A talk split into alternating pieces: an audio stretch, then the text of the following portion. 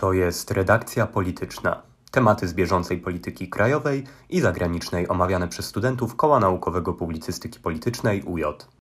Dobry wieczór Państwu w dzisiejszym wydaniu redakcji politycznej Koła Naukowego Publicystyki Politycznej UJ. Nazywam się Maciej Kozłowski, będę prowadził dzisiejszą audycję i razem ze mną jest Jakub Buksiński. Dzień dobry, dobry wieczór. Oraz Jakub Chmielewski. Dzień dobry, dobry wieczór. W dzisiejszej audycji pochylimy się ponownie nad USA, ponieważ mamy do czynienia z jednym z gorętszych tygodni w ostatniej polityce tego kraju, a później mam nadzieję, że pozostawimy sobie jeszcze jakiś margines czasowy.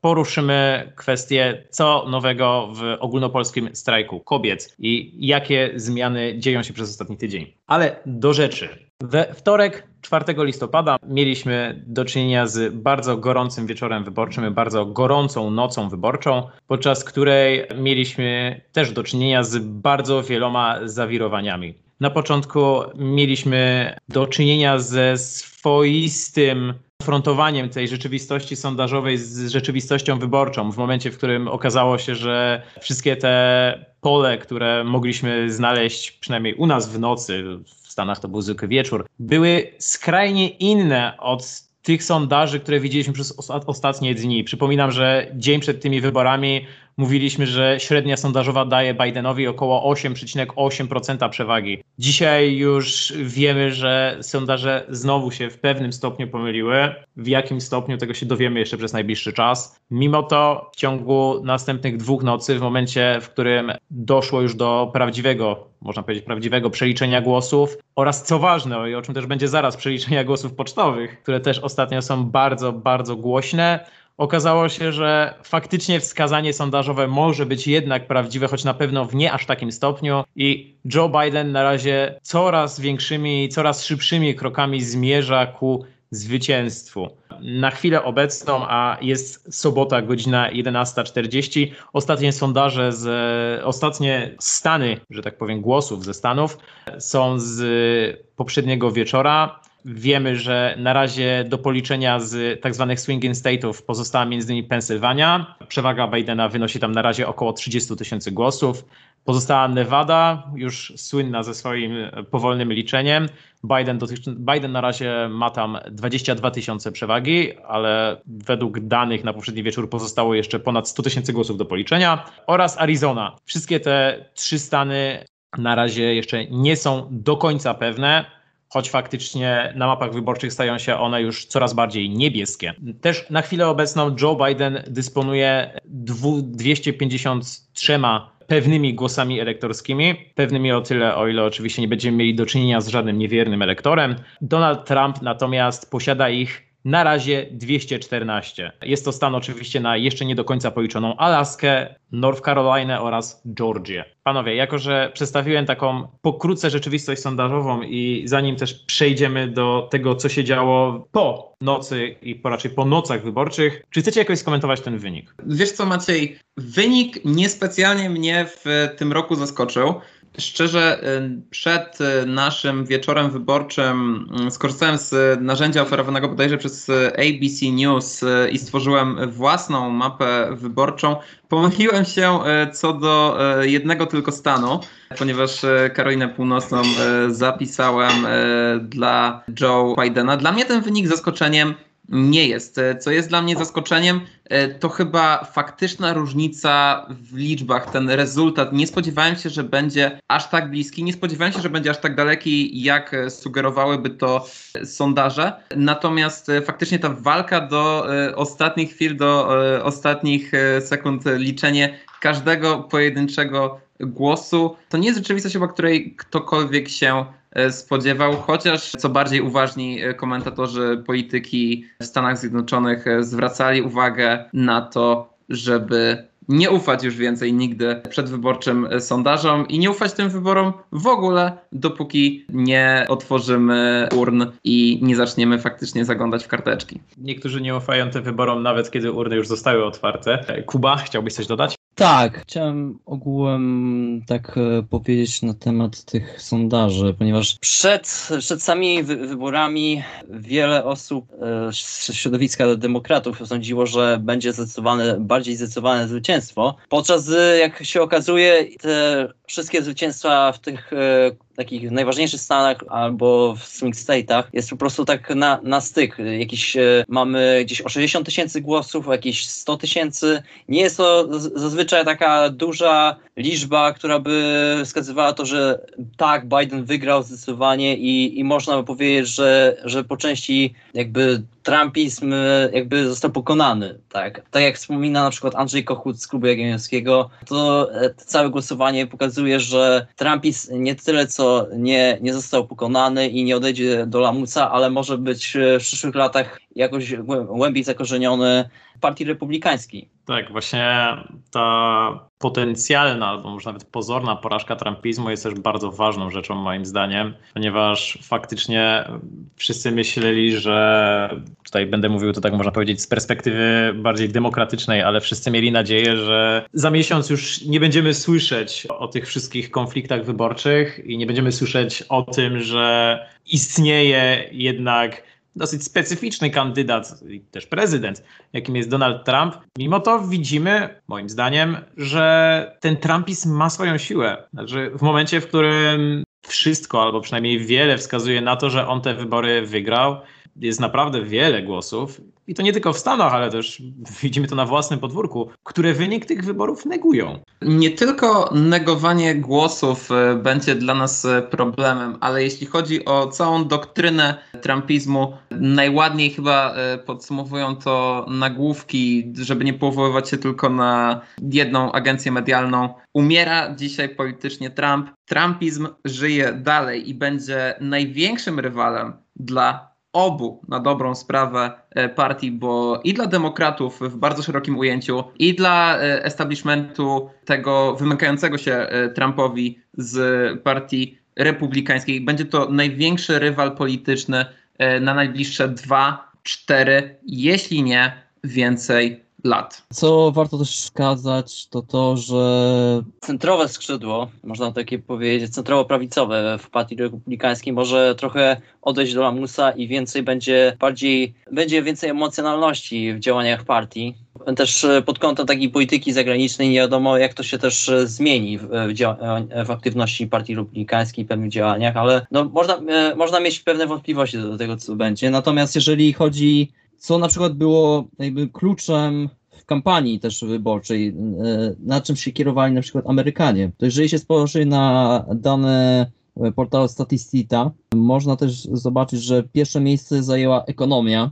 Największą rolę odgrywała dla wyborców Trumpa 82%, ale wyborców Joe Bidena 17%. Kolejne miejsce jest na przykład nierówności e, rasowe, gdzie 8% w przypadku e, Donalda Trumpa, 91% w przypadku Joe Bidena. E, zamieszanie związane z pandemią koronawirusa i tu jest zdecydowanie Joe Biden ma 82%, e, jego wyborcy zdecydowali się w 80% na tym, żeby na jego głosować, a 14% za Donaldem Trumpem. Kolejne miejsce jest przestępczość i bezpieczeństwo, 61% Donald Trump, 28% Joe Bidena i jeszcze jedna rzecz, polityka związana z, e, ze zdrowiem, tak, czyli ogółem e, opieka zdrowotna. I tutaj mamy 36% w przypadku e, Donalda Trumpa i 63% w przypadku Joe Bidena. Brałbym te wyniki, Kubo, z większym niż drobnym przymrużeniem oka.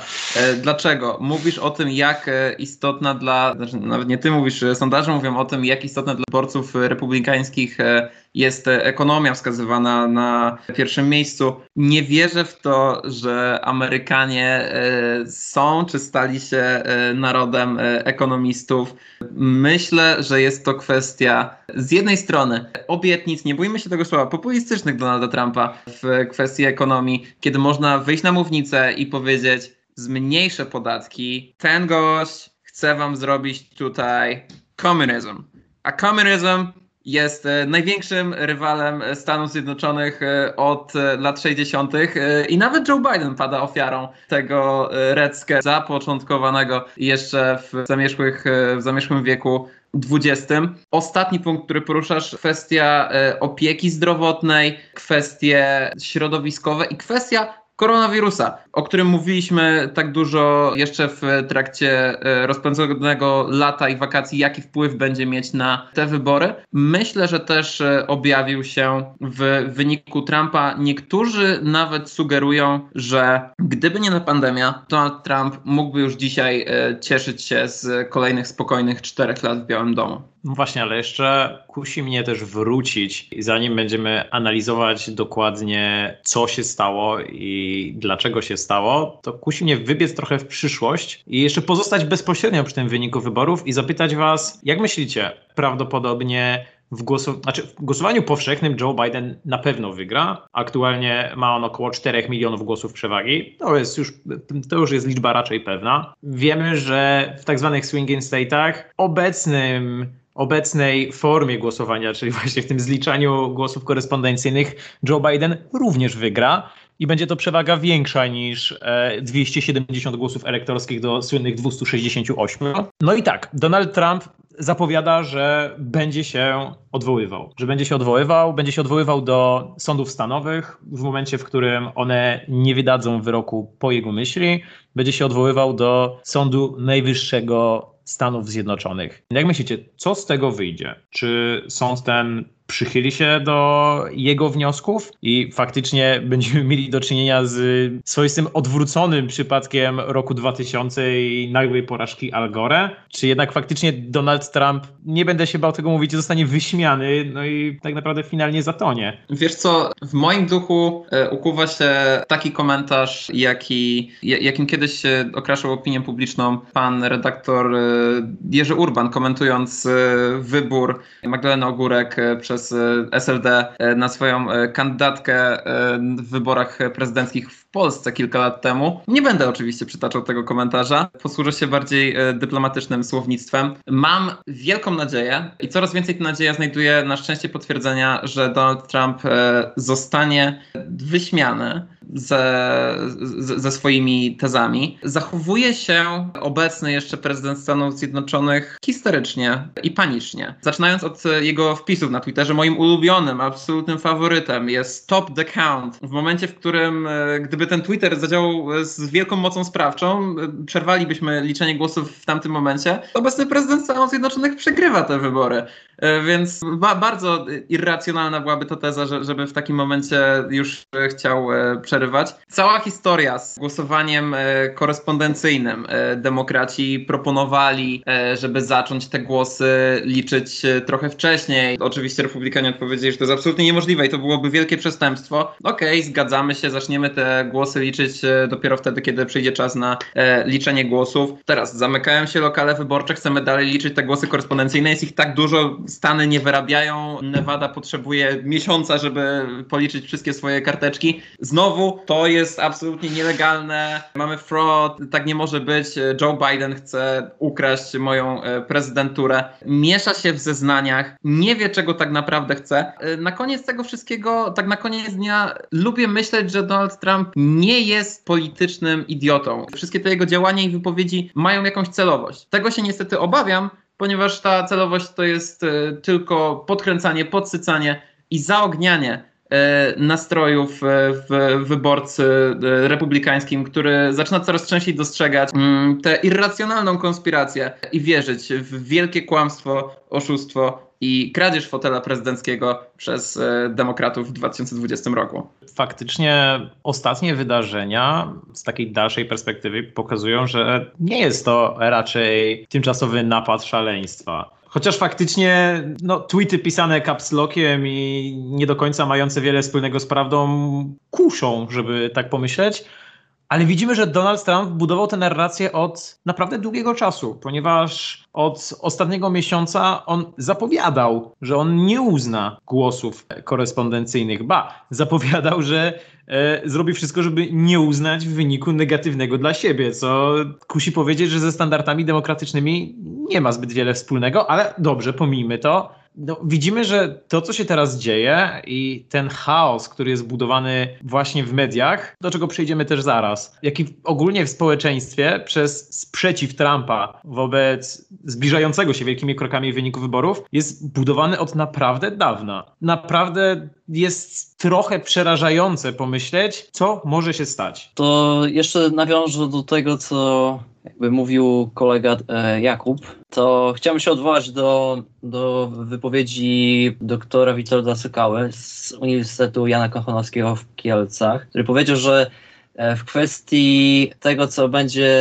tego w wyborczym takim anturażu. E, najważniejsze będzie to, że, że nastąpi długi i burzliwy okres w sądach stanowych i zapewne przed Sądem Najwyższym. Oczywiście cytując pana doktora ale tam są amerykańscy sędziowie, więc raczej proszę się nie łudzić, że a, dadzą się nabrać na fajne infografiki, fejkowe newsy o hipotetycznych fałszerstwach wyborczych, produkowane już masowo przez zwolenników Trumpa, b, przedłużą spatie ideowe, partyjne i osobiste nad twarde dowody, a raczej ich brak, no i w związku z tym Donald Trump odmówił w pierwszej chwili uznania legalności wyboru Joe Bidena, odwołując się do licznych e, w jego elektoracie wyznawców teorii spiskowych i będziemy świadkami odrąbywania go e, od fotela w Białym Domu. Kto wie, czy nie siłowego, ale co bardziej prawdopodobne, ktoś z otoczenia partii republikańskiej przemówi mu w porę do rozumu. Będziemy mieli spektakl, w którym na koniec końców Donald Trump odejdzie z urzędu i w przypadku wielu obywateli amerykańskich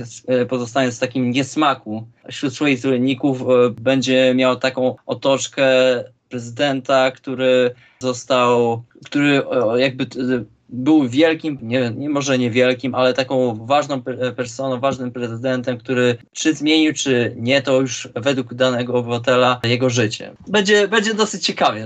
Właśnie wspominasz tutaj o spektaklu, który może się rozegrać. Wydaje mi się, że z początkiem tego spektaklu powoli mamy już faktycznie do czynienia. Zostało nam około jakichś 15-20 minut, żeby porozmawiać o Stanach i chciałbym je między innymi poświęcić właśnie na może ocenę, a może prognozę tego, co może się stać. Ponieważ no, mamy do czynienia z zaostrzeniem kursu, mamy do czynienia z tymi tweetami pisanymi caps lockiem i nawet papierami urzędowymi, też napisanymi caps lockiem, na których jest napisane przestańcie liczyć i na których też jest wspomniane, że głosy są nielegalne.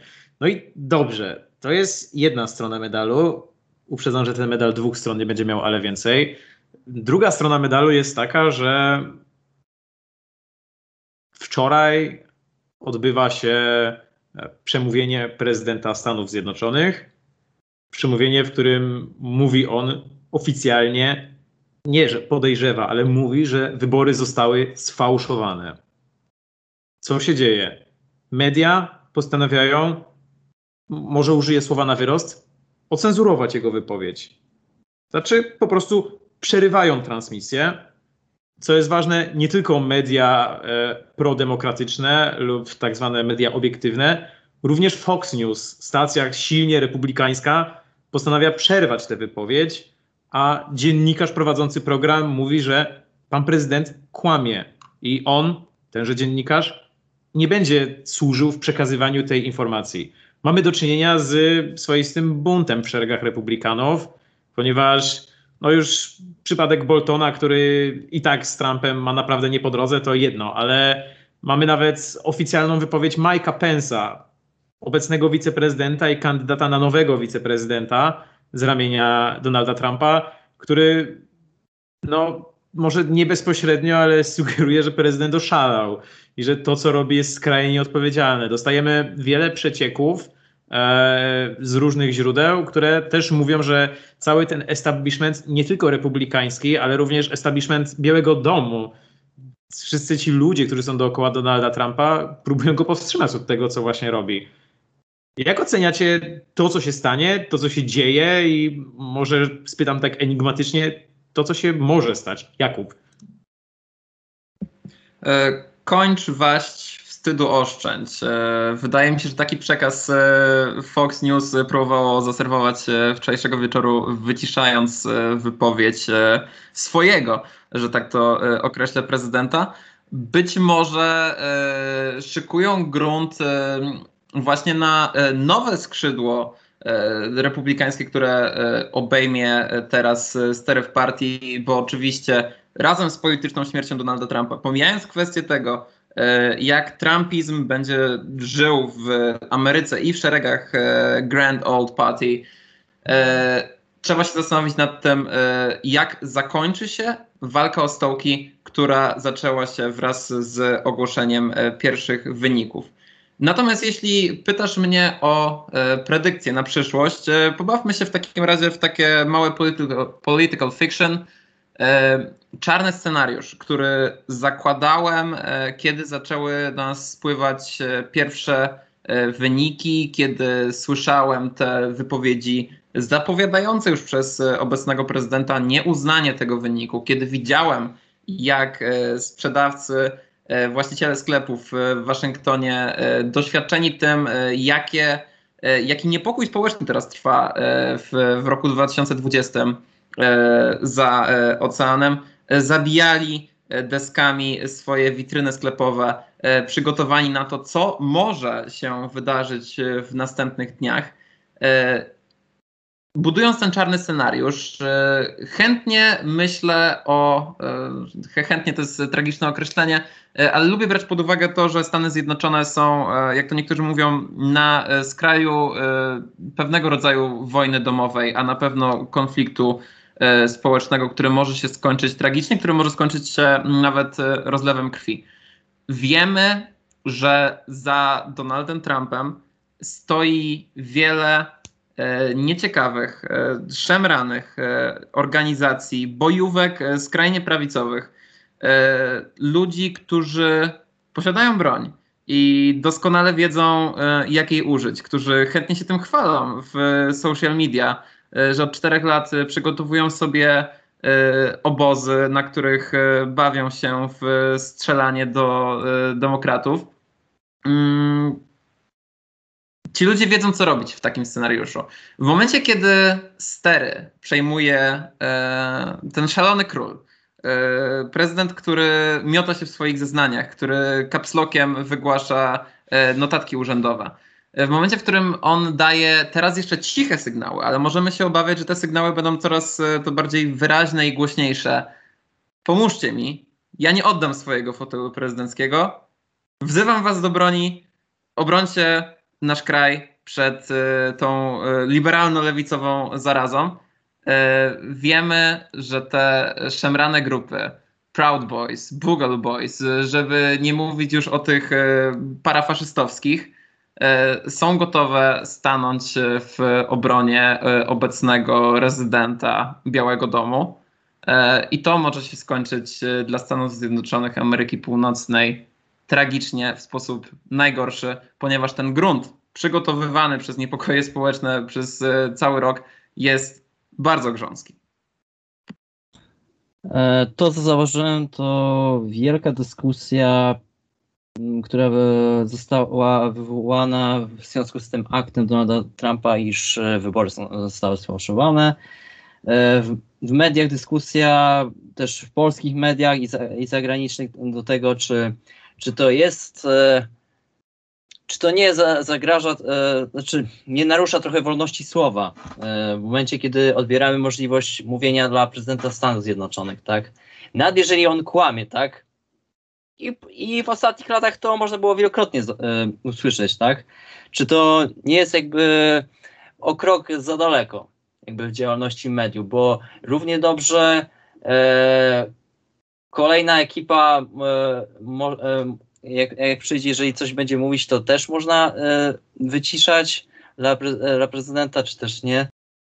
Tutaj też jest najważniejsza taka kwestia, że jeżeli zabieramy głos dla prezydenta Stanów Zjednoczonych, który ma określoną rzeszę zwolenników, to ta i z określonym poglądem na to, co się wydarzyło, to e, jego zwolennicy mogą odczytać to, że tak, tak co się stało, wybory zostały sfałszowane, tak?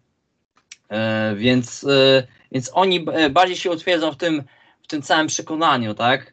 I będą bardziej zaciekli w tym e, całym, e, całym stanowisku, tak? Więc e, nie wiem, ja oceniam to jakby pod takim kątem samej dopuszczalności wypowiedzi media jako negatywne, tak? Ponieważ może to tylko wzmocnić same, same negatywne reperkusje jakby w całym elektoracie, e, elektoracie w Stanach Zjednoczonych wśród republikanów w stosunku do też e, e, do mediów, które bardziej liberalnych. Andrzej Kochut zresztą na pewno o tym wiesz, pisał w klubie jagiellońskim. Przerwanie przez media tej wypowiedzi z, z, z wieczoru powyborczego jest legitymizacją dla wszystkich zwolenników tej teorii spiskowej. Donalda Trumpa i, i to była zła decyzja. Tak jest, ja właśnie czytałem. I w polskich mediach na przykład e, czy, czytałem wypowiedzi na Twitterze e, redaktora naczelnego Onetu Bartosza Wegręczyka, który był bardzo e, przychylny tej decyzji stacji, stacji w Stanach Zjednoczonych, które, które za, zatrzymały wypowiedzi, transmisję wypowiedzi Donalda Trumpa tu będzie, tu wkraczamy coraz mocniej w to, e, kto, kto może, kto jest jakby takim e, nośnikiem informacyjnym, tak? Jeszcze spojrzymy też na Twittera, blokowanie, e, jakby blokowa zablokowanie e, blokowanie może w przyszłości też kont, tak? Czy, czy, e, czy też kas kasowanie wypowiedzi e, danych polityków, to, czy też mamy prawo, czy też jest konieczność regulowania tego, co się dzieje w mediach społecznościowych, tak? To, to jest bardzo szeroki temat ogółem i, e, i to jest na zupełnie inną dyskusję. Tak, widzimy chyba większe niż kiedykolwiek, moim zdaniem, zastosowanie paradoksu Poppera w praktyce. Mamy do czynienia z powstawaniem takiej swoistej koncepcji tej demokracji zdolnej do obrony. No bo faktycznie widzimy te media, e, widzimy te telewizje, które postanawiają przerwać wypowiedź prezydenta widzimy tę dosyć, no przepraszam, ale to powiem głośno, groteskową walkę Donalda Trumpa z Twitterem i z Facebookiem, ponieważ obie te platformy sukcesywnie albo ukrywają jego, jego przekazy, albo do każdego przekazu załączają adnotację, że pan prezydent kłamie i że to wcale tak nie wygląda. Tak, jest to właśnie moim zdaniem nawet rozmowa, jest to dyskusja, o której możemy właśnie rozmawiać i pozostałą jeszcze drugą godzinę o tym, jaka może być przyszłość demokracji, przyszłość Stanów, przyszłość roli mediów w tejże demokracji. E, jest to temat, który moim zdaniem zdecydowanie wykracza poza granice Ameryki. Chciałbym też, żebyśmy my teraz wykroczyli też poza te granice e, i zastanowili się jeszcze przez kilka minut, co będzie działo się na świecie w związku z tym, co aktualnie dzieje się w Waszyngtonie i nie tylko. Dochodzą nas powoli wieści, że Republika Chińska, przepraszam, Chińska Republika Ludowa e, mobilizuje swoje siły i zbliża się niebezpiecznie do e, wyspy Tajwanu, która należy do Republiki Chińskiej. E, niektórzy z komentatorów upatrują to jako właśnie wykorzystanie tej chwilowej słabości i odwrócenia uwagi Stanów Zjednoczonych, żeby wreszcie załatwić swoje porachunki i dopiąć tę politykę jednych Chin. Z drugiej strony, na razie mamy do czynienia z dosyć milczącą i wyczekującą postawą Unii Europejskiej. Dosyć słusznie, bo faktycznie postanowiła ona nie interweniować w elekcję innego kraju demokratycznego i poczekać na jej wynik. No i z trzeciej strony mamy przykład z naszego podwórka, czyli no, reakcję telewizji polskiej, która ogłosiła zwycięstwo Trumpa jeszcze w sumie przed samym Donaldem Trumpem. Trzymała się tej narracji przez e, bite 48 godzin, po to, żeby po 48 godzinach jednak podkulić ten ogon i stwierdzić, że no, może Trump jednak nie wygrał, mieć we wczorajszych wieczornych wiadomościach, że no, ale wybory korespondencyjne pozostawiają bardzo wiele pola do fałszerstw, co no, faktycznie z naszego polskiego punktu widzenia i z punktu widzenia dyskusji i dyskursu przez ostatnie pół roku wygląda również groteskowo. Chciałbym was pytać, co sądzicie o tym, co się dzieje na świecie z powodu Stanów i co waszym zdaniem w najbliższym czasie się stanie?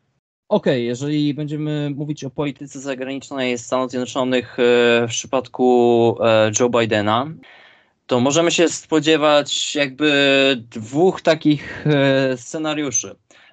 W tym momencie warto, warto jakby powołać się na jakby też na, na źródło, albo odnieść się do źródła Atlantic Council, który zrobił taki tekst, taką analizę scenariuszową, w której analitycy analizują to, co się może w przyszłości wydarzyć. I tutaj mamy pierwszy jakby scenariusz America Engaged, czyli zaangażowanie administracji Joe Bidena w polityce, politykę zagraniczną. I tutaj mamy też zmianę jakby całego funkcjonowania e, polityki zagranicznej w stosunku do Donalda Trumpa, czyli mamy większe, o, o wiele większą aktywność w kontekście multilateralizmu, uznanie tego, że jest, e, NATO jest e, ważnym, ważną częścią dla polityki bezpieczeństwa międzynarodowej na świecie, że Stany Zjednoczone jest jednym z, z ich z części NATO i będzie bronił każdego, e, każdego,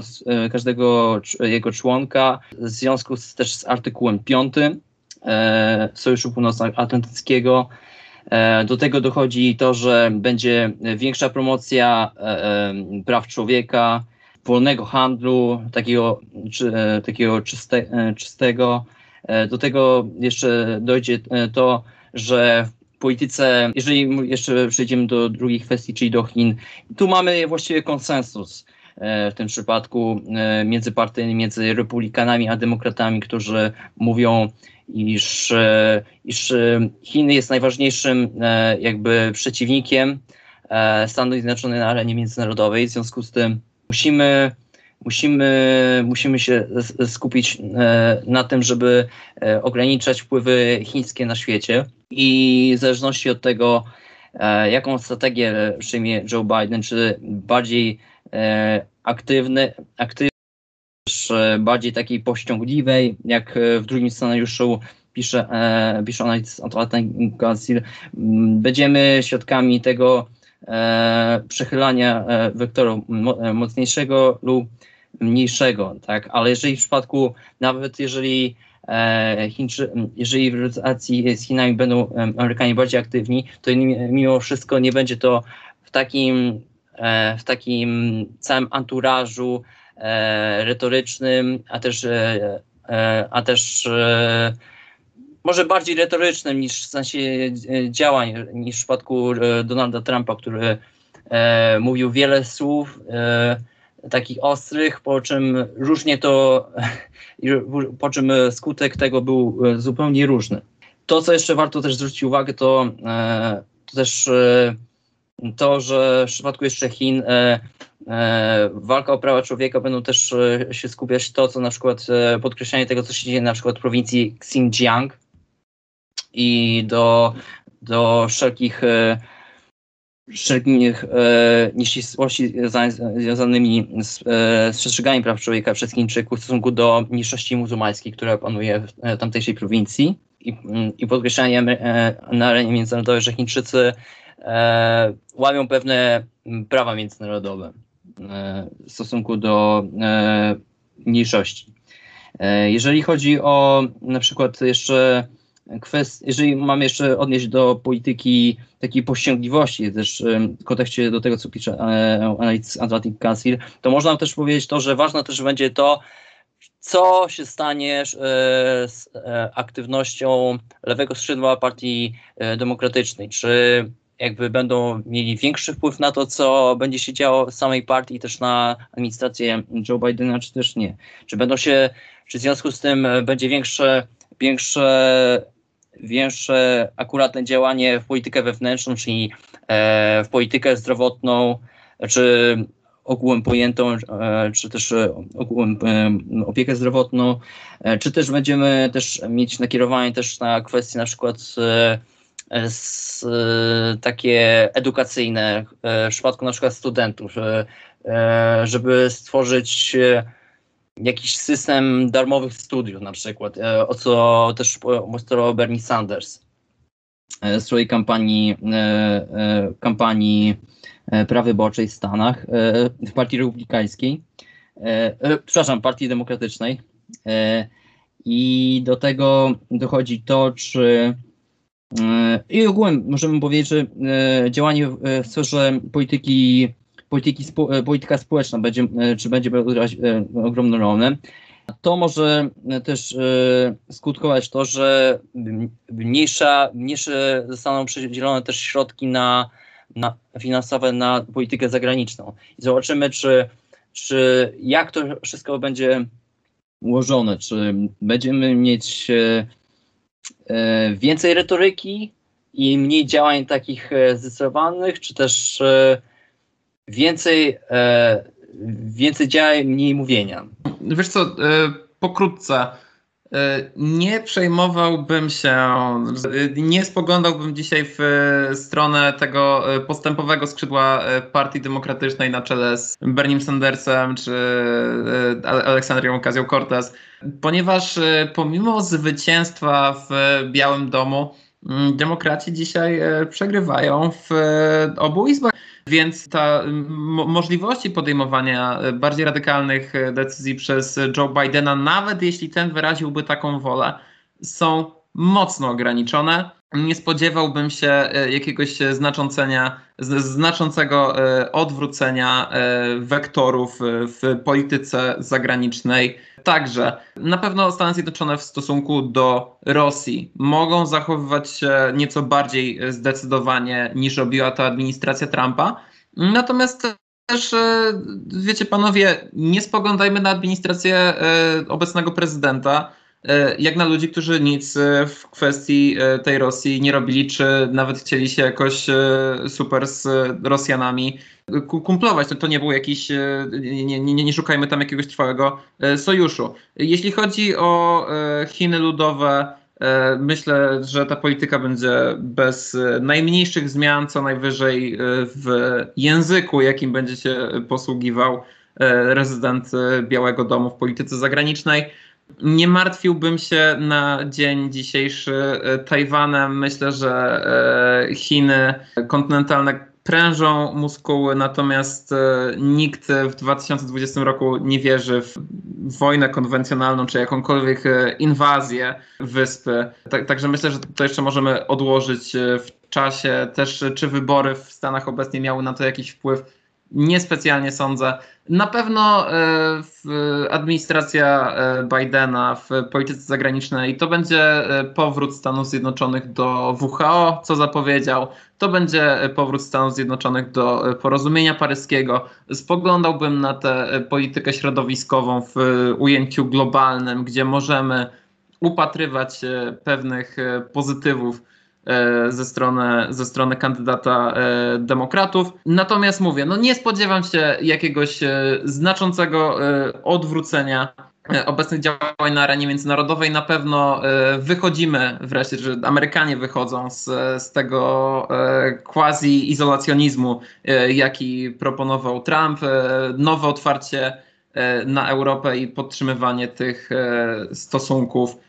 Boję się trochę, że Joe Biden może zaproponować taką politykę w stylu y, Obamy, czy, czy jeszcze jego poprzedników, tego, tych Stanów Zjednoczonych, żandarma świata. Natomiast myślę, że to jest państwo dzisiaj na tyle nadszarpnięte swoimi problemami wewnętrznymi, na tyle osłabione ostatnimi kryzysami, że następne cztery lata na to chyba nie będą wskazywać.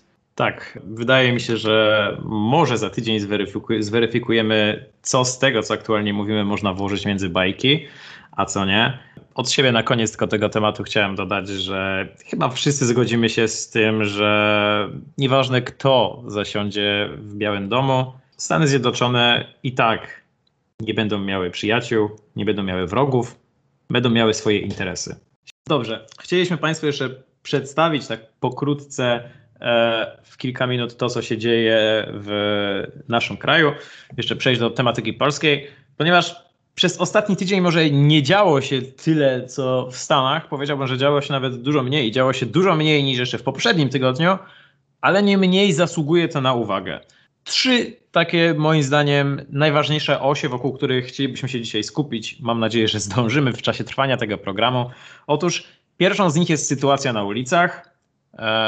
Jak wszyscy prawdopodobnie, nie tylko młodsi, ale i starsi widzimy, że no, nie jest tam już aż tak głośno nie jest tam e, aż tak żywo, nie ma tam już stety, niestety aż tyle osób.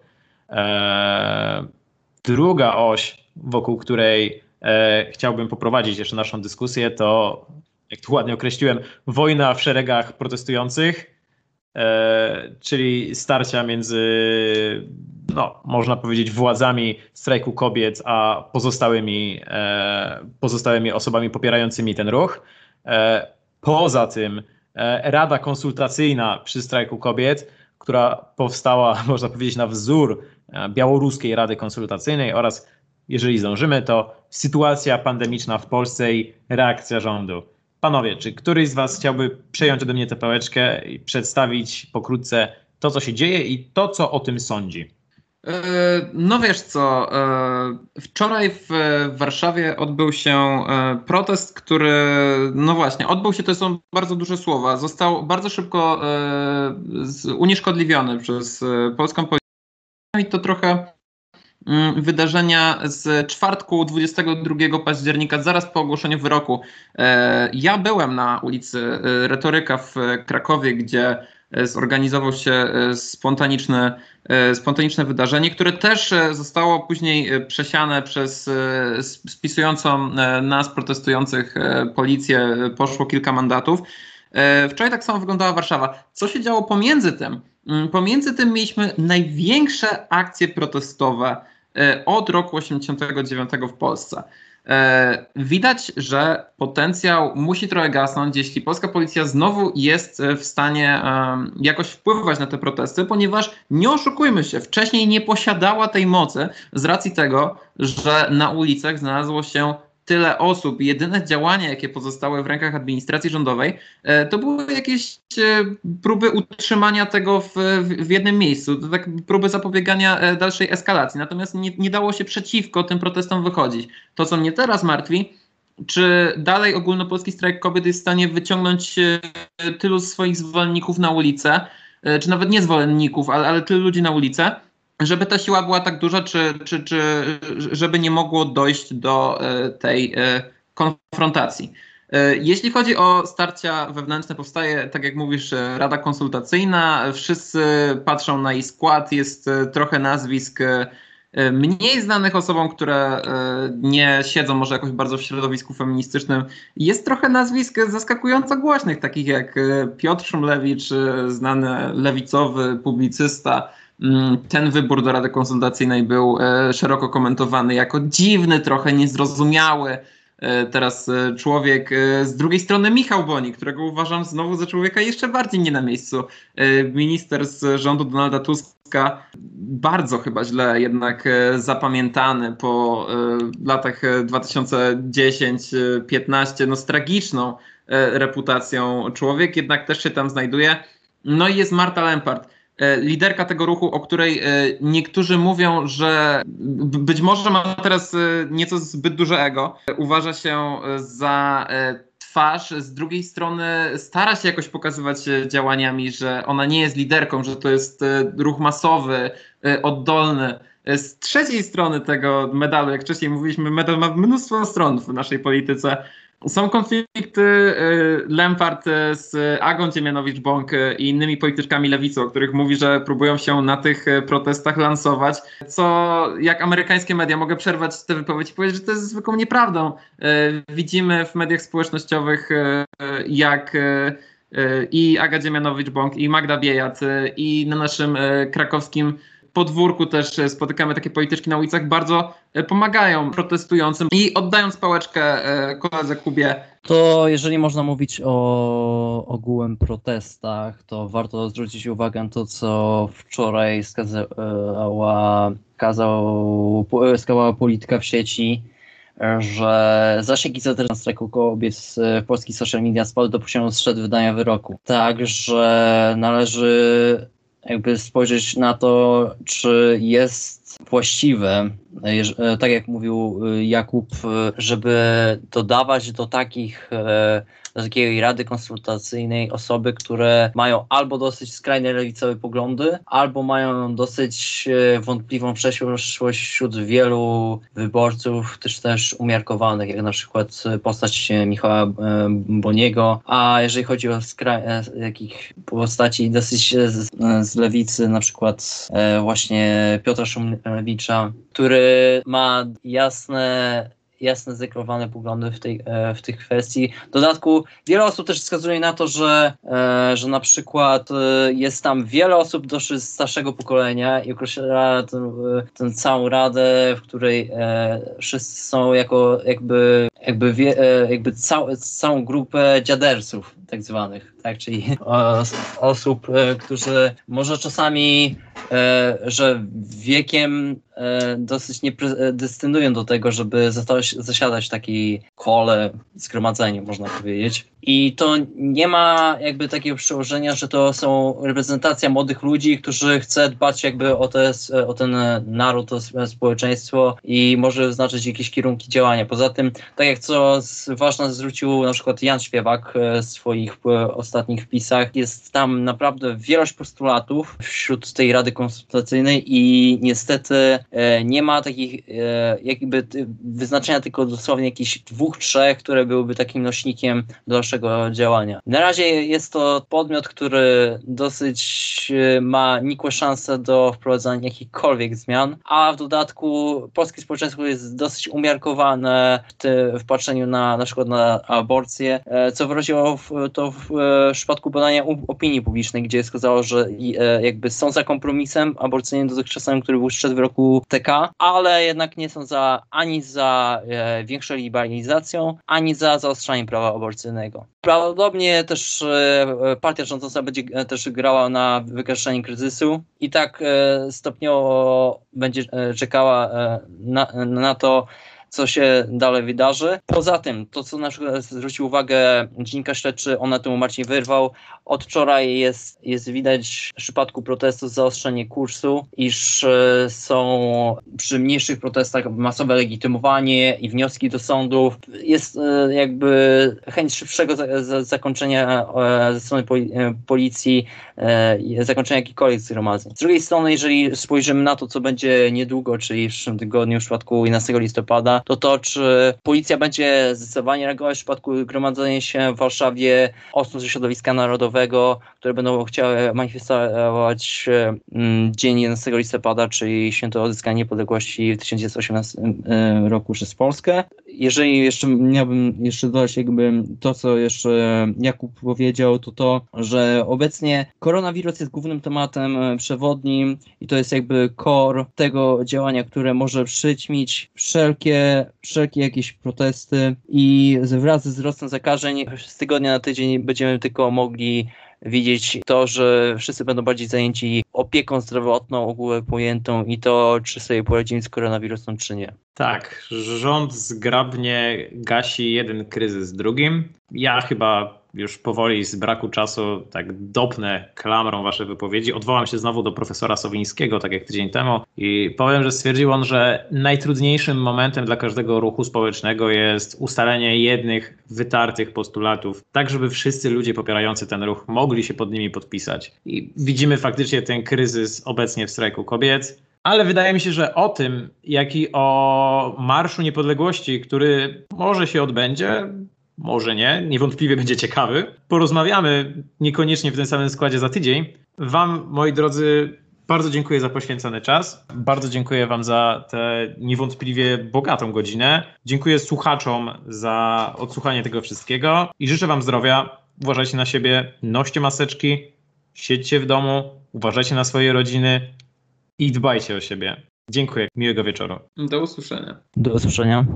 Dziękujemy za uwagę. Możecie nas usłyszeć w każdy poniedziałek o 20 w UJFM. Do zobaczenia.